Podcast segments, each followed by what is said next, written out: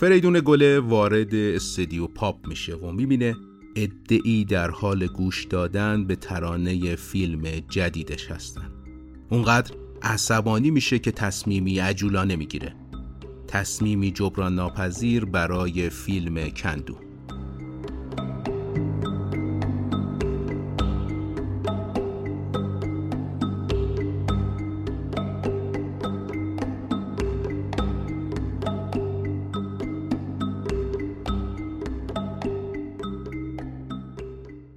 اسپانسر این قسمت از رادیو سانسور سیمیارومه سیمیاروم مجموعه که خدمات روانشناسی ارائه میده.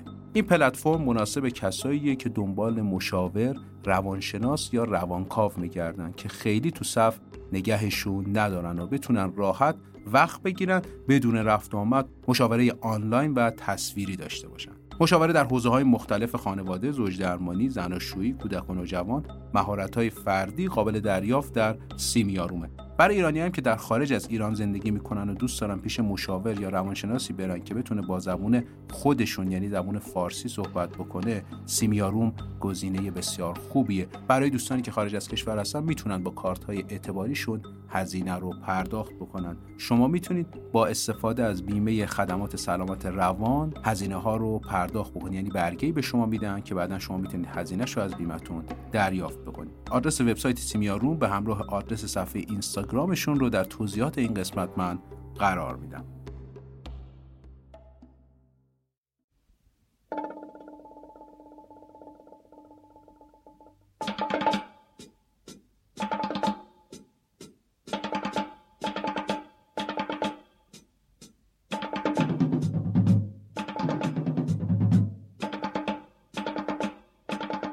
سلام. من سلمان خورشیدی هستم و شما به رادیو سانسور گوش می‌دید ما قصد داریم در هر قسمت از رادیو سانسور داستانها و ماجراهای پشت پرده تولید یکی از فیلمهای تاثیرگذار سینمای ایران رو برای شما روایت بکنیم. این قسمت کندو.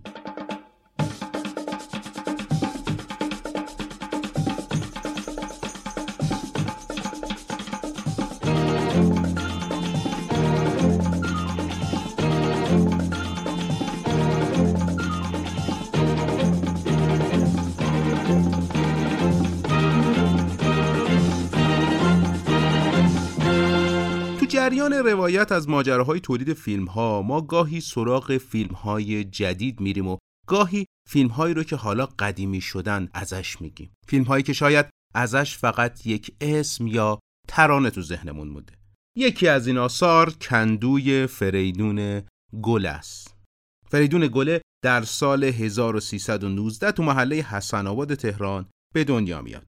پدرش افسر ارشد گمرک بوده و فریدون از همون کودکی به مطالعه بسیار علاقه داشته. در سنین نوجوانی نوشتن رو آغاز می‌کنه. گله در دانشگاه مشهد ادبیات می‌خونه و بعد برای تحصیل در رشته سینما به نیویورک ایالات متحده میره. فریدون گله پنج سال در رشته سینما تحصیل می‌کنه و سال 1345 به ایران برمیگرده. زمان بازگشت او مصادف با تغییرات و تحولات در سینمای ایران بوده. تغییرات و تحولاتی که فریدون گله هم بخشی از اون میشه. ما توی اپیزود گنج قارون گفتیم که شرایط هنر و به تأثیر از اون سینما بعد از کودتای 28 مرداد 32 به نوعی ویژه میشه. روشنفکرا به انزوا میرن و فضای بگیر و ببند و اختناق مانع از حضور این افراد در عرصه های مختلف میشه. هنر خالی از تفکر خودش رو به سمت و سوی بازاری شدن می‌کشه. به همین جهت سینما دوره نزول خودش رو طی می‌کنه. با قدرت گرفتن سینمای فیلم فارسی و ایجاد چرخه اقتصادی تو اون جریانی به وجود میاد که انتهاش میشه ابتدای موج نوی سینمای ایران. اگرچه این جریان هنوز هم تو سینمای ما وجود داره منظورم همون سبک فیلم فارسیه و هر از گاهی مثل آتیش زیر خاکستر و اسمای عجیب غریب و داستانهای اون مدلی رو و پرده سینما می‌بینیم. اما خب ما از لحاظ تاریخی میگیم که با ابتدای موج نو عملا این جریان از بین رفته. دهه چهل حرکت های روشنفکرانه و محتواهاش دوباره در جامعه منتشر میشه و خب نیازهای جدیدی رو باز تعریف می‌کنه که سایش بر جریان فرهنگ هنری جامعه هم میفته فریدون گله دو سال قبل از آغاز موج نوی سینمای ایران به ایران باز میگرده. همزمان با مسعود کیمیایی و داریوش مهرجویی شروع به فیلم سازی می‌کنه و اولین و ناموفق ترین فیلم خودش یعنی شب فرشتگان رو می‌سازه. البته گله پیش از اون سال 1345 فیلم ببر مازندران رو آغاز می‌کنه. اما این, این فیلم رو نیمه کاره رها می‌کنه و توسط ساموئل خاچیکیان نهایتا این فیلم تموم میشه که خب چون اثر نهایتا توسط گله تکمیل نشده ما نمی‌تونیم این رو به عنوان اولین فیلم فریدون گله بشناسیم. پس اولین فیلمش میشه همون شب فرشتگان. ورود گله به سینما تا حدودی مشابه داریوش مهرجوییه. اما با یک تفاوت بسیار مهم. داریوش مهرجویی هم به تازگی از آمریکا برگشته بود و سال 46 یعنی یک سال قبل از تهیه اولین فیلم فریدون گله فیلم الماس 33 رو می‌سازه.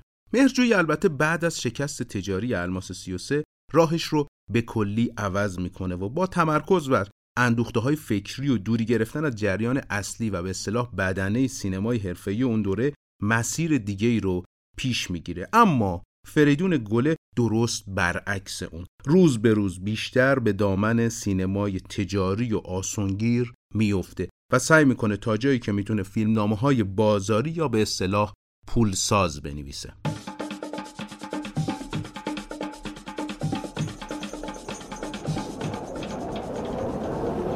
آقا حسینی او کردی می‌خوام حکمتو بخونم. وایس نگاه کن تا تای خم.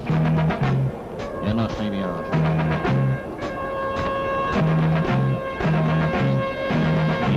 انقدر کلاه بارمان نکن.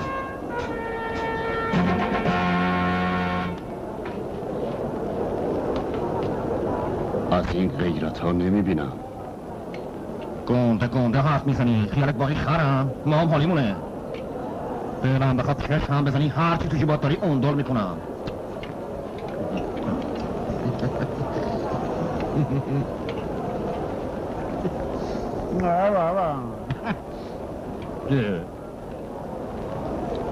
ببین آقا حسینی خود کردی باز وایسی نگاه کنی. این دفعه می‌خوام تا تنگ خط برم. تا اون تنگ تش ما هم که بخوایم مایش داریم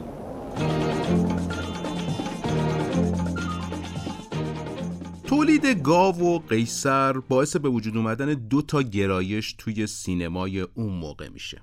منظورم سینمای موج نوه. قیصر سینمای قهرمان محور با تاثیرپذیری از وسترنای آمریکایی که عواملش از عوامل فیلم فارسی یا سینمای بدنه بودن و گاو متأثر از سینمای روشنفکرانه اروپا که تلاش می‌کرده برداشتای اجتماعی خودش رو به نوعی به زبانی فلسفی بیان بکنه. گل علا رقم تلاش و دانش اما در هیچ یک از این دو گروه قرار نمی‌گیره و با اون درسی که از شکست فیلم اولش گرفته بوده حالا شروع به نوشتن می‌کنه. یعنی از سال 47 تا 51 که فیلم کافر و بعدش دشنه رو می‌سازه اون سناریوهای بسیار زیادی رو به تهیه کنندگان و کارگردانهای مختلف ارائه میده که 11 تاش تبدیل به فیلم میشه. این آمار خیلی زیادیه ها. مثلا فیلم کوچه مردها با بازی محمد علی فردین خشم عقاب ها که هم ایرج قادری بازی می‌کنه تو اون فیلم هم کارگردان اون فیلمه.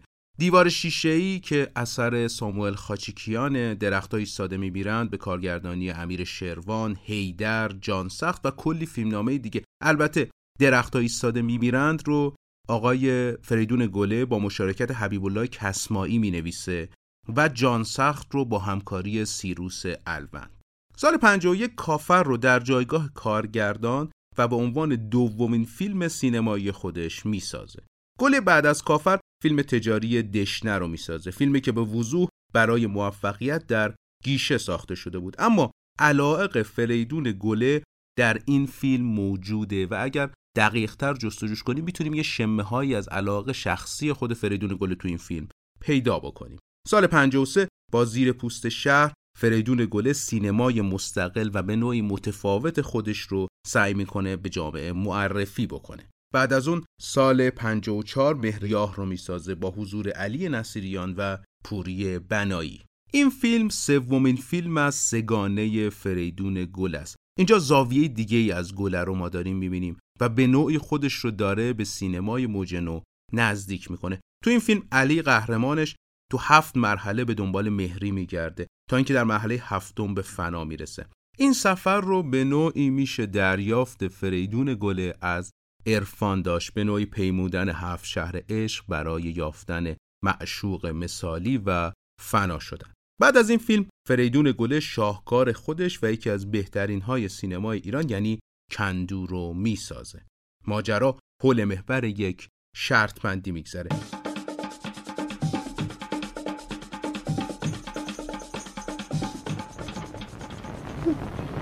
مخصوصا من برای تو اسکولاخی ها. من جا قطیه این همه جای خوبه. واسه جور کردی. آقا مصطفی جور کرده. بذار پولای یارو رو آندال کنیم بله. هرچی باشه تو ما بیشتر می‌رسیدم ده. تا به تو هم گفتم با برزویم آره کوری. به تو هم گفتم. به تو هم گفتم. مثل سال خرش شد. خرش شده با راست داد زده به سرت. ها تو کافه وعده اگه واسه خاطر آقا مصطفی نباشه قیمت قیمت می‌کنم. جرت میدم آره با اه وایسا ابی. آره من نه تو. ابی وایسا به خدا نفلت می‌کنن. تو چقدر قری آخه؟ در به در منم اخوانتم منم تو بیاده رو اما قبل از اینکه بخوام وارد فیلم کندو بشم باید یکم از سینمای گله و تفاوتش با جریانهای اون روز بگم براتون.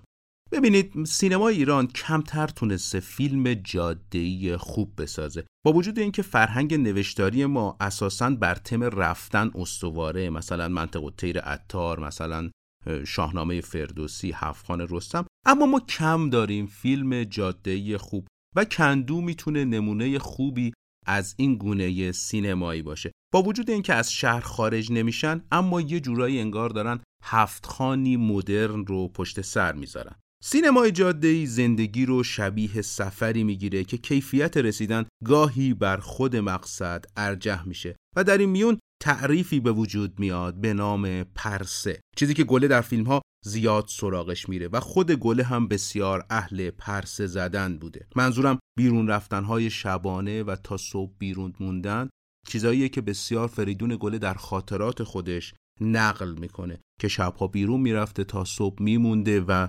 مینوشته. با این نگاه و قوت گرفتن سینمای جاده‌ای این سینمای خیابونی به راه میافته و این جریانیه که آثاری شبیه رضا موتوری، خداحافظ رفیق یا همین کندو محصول این جریان میشه. سینمای خیابانی ایران دقیقا در نقطه مقابل فیلم فارسی. اگرچه میشه مشابهت هم بینش پیدا کرد اما دقیقا از لحاظ محتوایی در تضاد با فیلم فارسیه. چرا؟ چون قهرمان سینمای خیابونی ایران فقیر بوده اما مثل کاراکترهای شبیه علی بیغم یا نقشای تیپیکی که فردی بازی می‌کرده این فقر رو مایه آرامش نمی‌دونه معترضه و برای بیان این اعتراضش داره تلاش می‌کنه قناعت نمی‌کنه دنبال احقاق حقه و تلاش می‌کنه که حق خودش رو از سیستمی که حقوقش رو سلب کرده بگیره.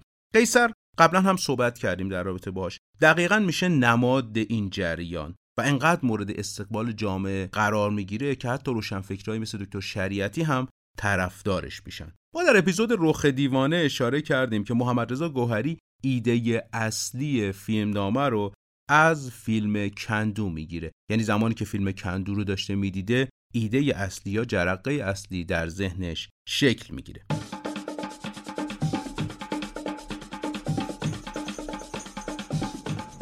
تابتون هوا داغ داغ بود. حوث بستنی کردم. هشت سالم بود رفتم توی بستنی فروشی. یه بستنی خوردم. و یارو بستنی فروشه گفتم پول نره. یارو بر بر نگاه کرد بعدش بردم تو پستو حالا نزن که بزن انقدر زد که یه هفته خون می‌رفتم بیرون. بعدش خیلی رفتم سراغش. اما پیداش نکردم. امشب می‌خوام پیداش کنم. امشب می‌خوام پیداش کنم. بخواب بابا حال نری فریدون گله رو به نوعی سفید خان میشناختن.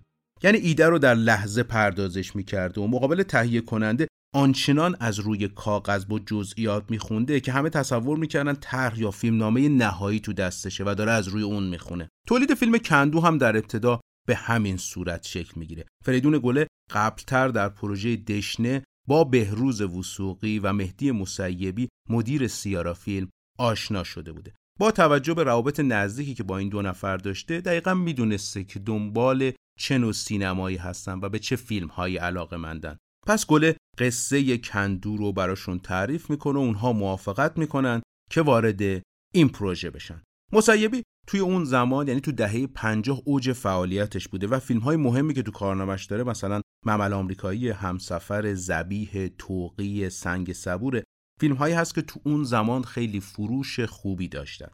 تدوین این کار هم بر عهده برادر ایشونه یعنی آقای حسن مسیبی.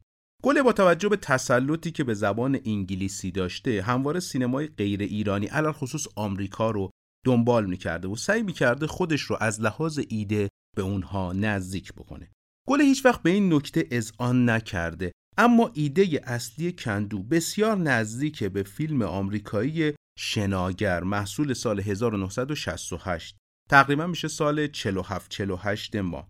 تو فیلم شناگر که سال 68 تو آمریکا اکرام میشه و بعدش هم تو نقاط مختلف دنیا به نمایش در میاد ایده اصلی سر شنا کردن یک شناگر در استخرهای متوالیه و ادامه دادن تا مرحله مستی. گله این ایده رو می‌گیره و تبدیلش می‌کنه به غذا خوردن و نوشیدن مفتی در کافه های مختلف. با شخصیت محوری که از محله های پایین شهر میاد. در حکمی که در بازی تورنا براش می نویسند در یکی از قهوه خانه های جنوب شهر. بهروز وسوقی زمانی که به این پروژه اضافه میشه عملا یکی از فوق ستاره های سینمای اون دوران بوده و با ورودش می‌تونستن مطمئن باشن که یک فروش حداقلی رو فیلم داره. زمانی که بهروز وسوقی ایده رو از فریدون گله میشنوه بسیار علاقمند به فیلمنامه و همچنین شخصیت خودش میشه. این دومین همراهی بهروز وسوقی و داوود رشیدی. این دو بعد از این پروژه با هم ارتباط نزدیکی پیدا می‌کنه. اگرچه داوود رشیدی چون از تئاتر اومده بوده آنچنان در سینما شناخته شده نبوده و این فیلم بسیار کمک به شهرت داوود رشیدی می‌کنه. جالبه که بهروز وسوقی در صحنه کتککاری کافه آخر به شکل اتفاقی واقعا کتک می‌خوره و لبش پاره میشه. در همین جریان لب بهروز هلوهوش هفش تا بخیه می‌خوره. رضا کرم رضایی هم به خاطر این فیلم جایزه بهترین بازیگر نقش مکمل رو از جشنواره تهران دریافت می‌کنه.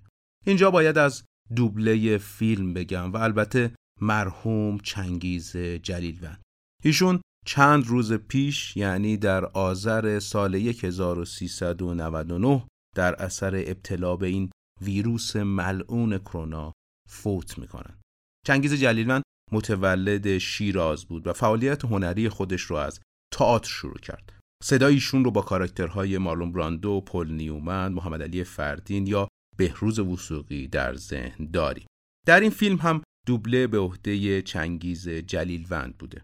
همراه با فریدون گله بخشی از دیالوگ های فیلم رو پرداخت می‌کنند. به طور کلی فریدون گله چه در زمان تولید و چه در زمان پس تولید بر پایی فیلمنامه قطعی پیش نمی رفته و گاهی بداه پردازی و تغییر در فیلمنامه با توجه به نیاز لحظه رو ترجیح می‌داده. در دوبله هم به همین صورت بوده. اگه بخوام براتون مثال بزنم اون لانگشات های اولی هست که بهروز وسوقی از زندان آزاد شده و داره میاد. دیالوگ هایی که بینشون رد و بدل میشه کاریه که جناب آقای جلیلوند و فریدون گله همون شب برای کار می نویسن.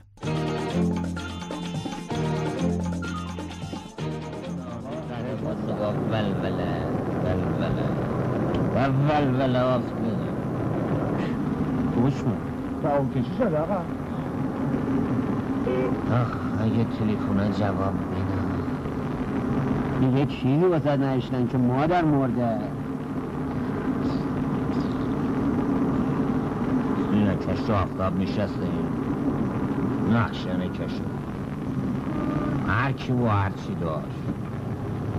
با مش پول خوردم میشو بل می‌کنم. بل می‌کنم. بلیت می‌خرم. مرفوشم شش تا هشت می‌کنم هشت تا چهارده تا. چهارده تا سیاده تا. اما هیچ وقت هیچ کنم من نقش هیچ شرقا برمن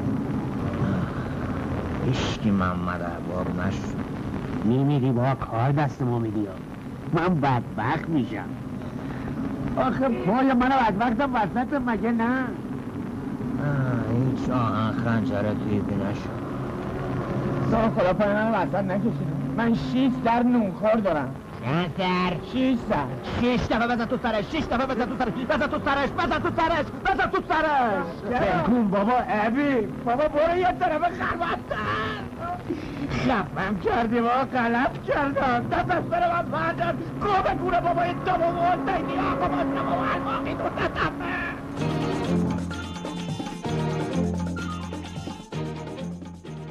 ابتدا فیلم با فیلمبرداری بهرام ریپور آغاز میشه. اما در میانه های راه ایشون به مأموریت میرن یعنی به پروژه کامران شیردل اضافه میشن. این پروژه اسمش مرواریدهای خلیج فارس بوده و در کویت فیلم برداری می‌شده. بهرام ریپور به کویت میره و به جای ایشون حمید مجتهدی مدیر فیلمبرداری پروژه میشن. مجتهدی چند تجربه با فریدون گله داره و البته مستند ایشون داره به نام مستند ایران که از ارزشمندترین مستندها در رابطه با کشورمون ایرانه. گریم کار بر عهده جناب آقای عبدالله اسکندری بوده. مهمترین چالش تیم گریم این بوده که از کافه اولی که بهروز را میفته تا کافه آخر اینا باید راکورد یا تداوم زخمها رو حفظ می‌کردن. و به ترتیب این زخم ها اضافه می شده. به همین جهت عبدالله اسکندری دوربین پولارویدی داشته که از بهروز عکس می گرفته و این عکس ها رو کنار همدیگه میچیده تا راکورد یا تداوم این زخم ها رو یا حتی رد خون ها رو بتونن درست حفظ بکنن. موسیقی کندو اثر جناب واروج هاخباندیان ملقب به واروژانه. با ترانه از ایرج جنتی عطایی با اجرای ابراهیم حامدی ملقب به ابی. واروژان از تاثیرگذاران موسیقی پاپ ایرانه و اولین فیلمی که آهنگسازی کرده جهنم سفید ساموئل خاچیکیانه. اما دریق که هنگام ضبط موسیقی فیلم بر فراز آسمانهای محمد علی فردین سکته می‌کنه و 13 روز بعد در شهریور سال 56 در سن چهل سالگیشون فوت می‌کنن ترانه اصلی فیلم رو ما در اوج داستان با حضور خود ابی مقابل دوربین میشنویم. ابی در چند فیلم به عنوان بازیگر جلوی دوربین رفته که تجربه های چندان موفقی در کارنامش نیست و البته در چندین فیلم هم از ترانه های ایشون استفاده شده اگرچه کندو سهم زیادی در موفقیت اون سالهای ابی داره. این کار در استودیو پاپ تهران ضبط میشه با صدا برداری ویگن داوودی. واروژان می‌خواسته که ابتدای آهنگ حالت زنبوری دیوانه شده توی یک کندوی تو در تو رو داشته باشه و سعی می‌کرده که این حال رو با صدای پرکاشن ایجاد بکنه.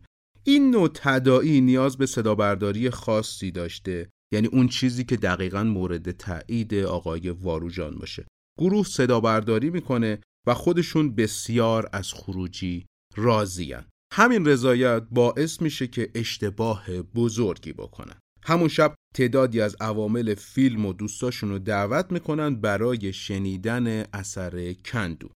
آقای گله وارد استدیو میشه و از این عمل سخت دلگیر میشه.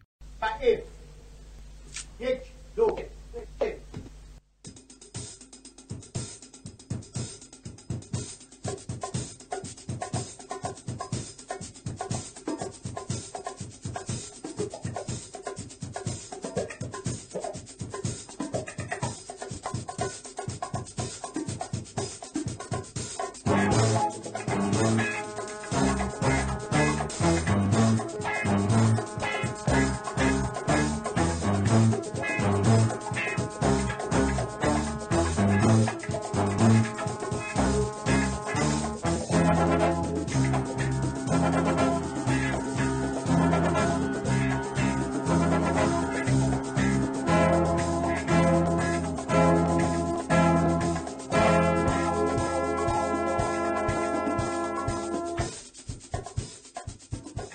گله از اینکه آهنگ فیلمش پیش از اکران توسط عده‌ای شنیده شده بوده بسیار ناراحت میشه.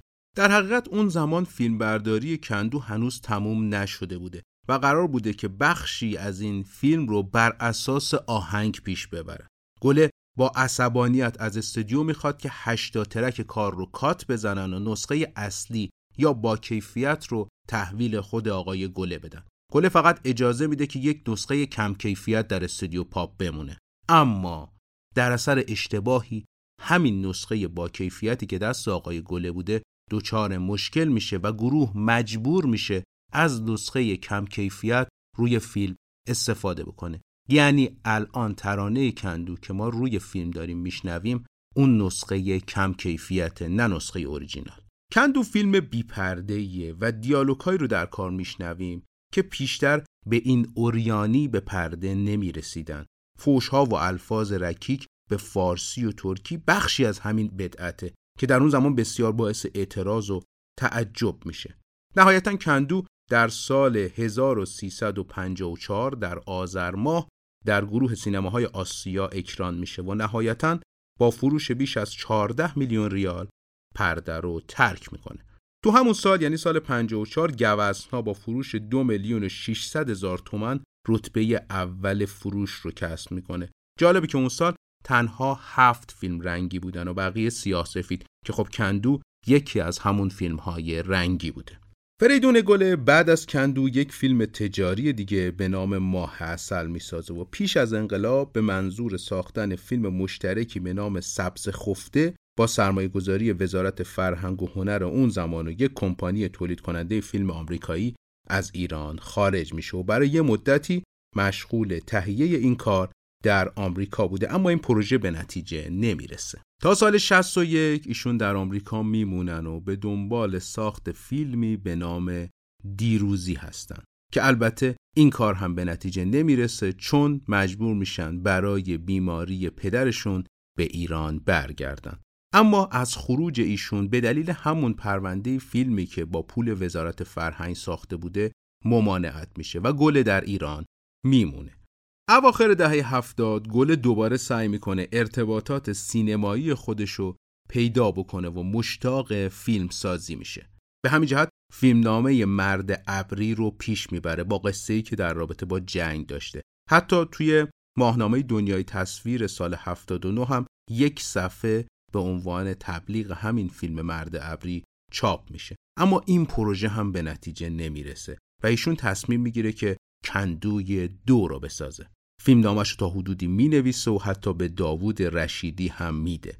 قرار بوده شخصیت های همین فیلم از زندان آزاد شن و گله قصه رو ادامه بده. بعدش هم فیلمنامه از طرف نهاد ریاست جمهوری به ایشون می‌رسه به نام آب شور آب شیرین اما نه این پروژه. نه اون پروژه کندو هیچ کدوم به نتیجه نمی‌رسه و در مهر ماه سال 84 خبر فوت فریدون گله منتشر میشه.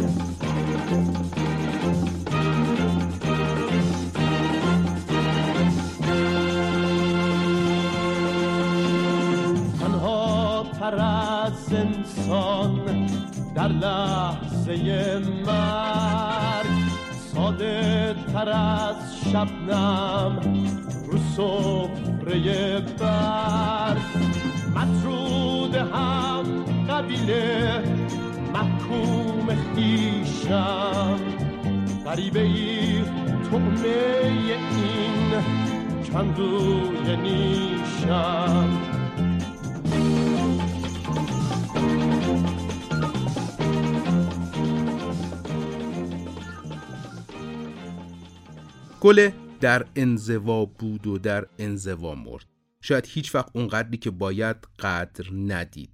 فیلم کافرش با جمله از نیچه آغاز میشه که من ترجیح میدم این اپیزود رو با همین جمله تمام بکنم و به نوعی آینه زندگی خود فریدون گل است.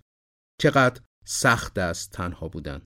تنها ماندن و تنها جنگیدن. اما فقط از چنین بذری است که حقیقت به وجود می آید. این بود داستانهای تولید فیلم کندو.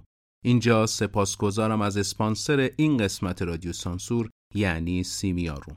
در حال حاضر در آذر سال 1399 تهران قرنطینه است برای مقابله با ویروس کرونا.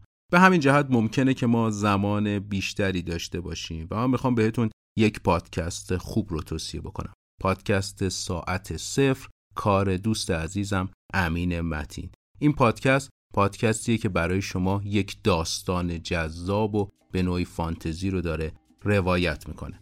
سپاسگزارم که همراه ما بودید. امیدوارم که سلامت باشید. من سلمان خورشیدی اینجا تهران رادیو سانسور رو شنیدید.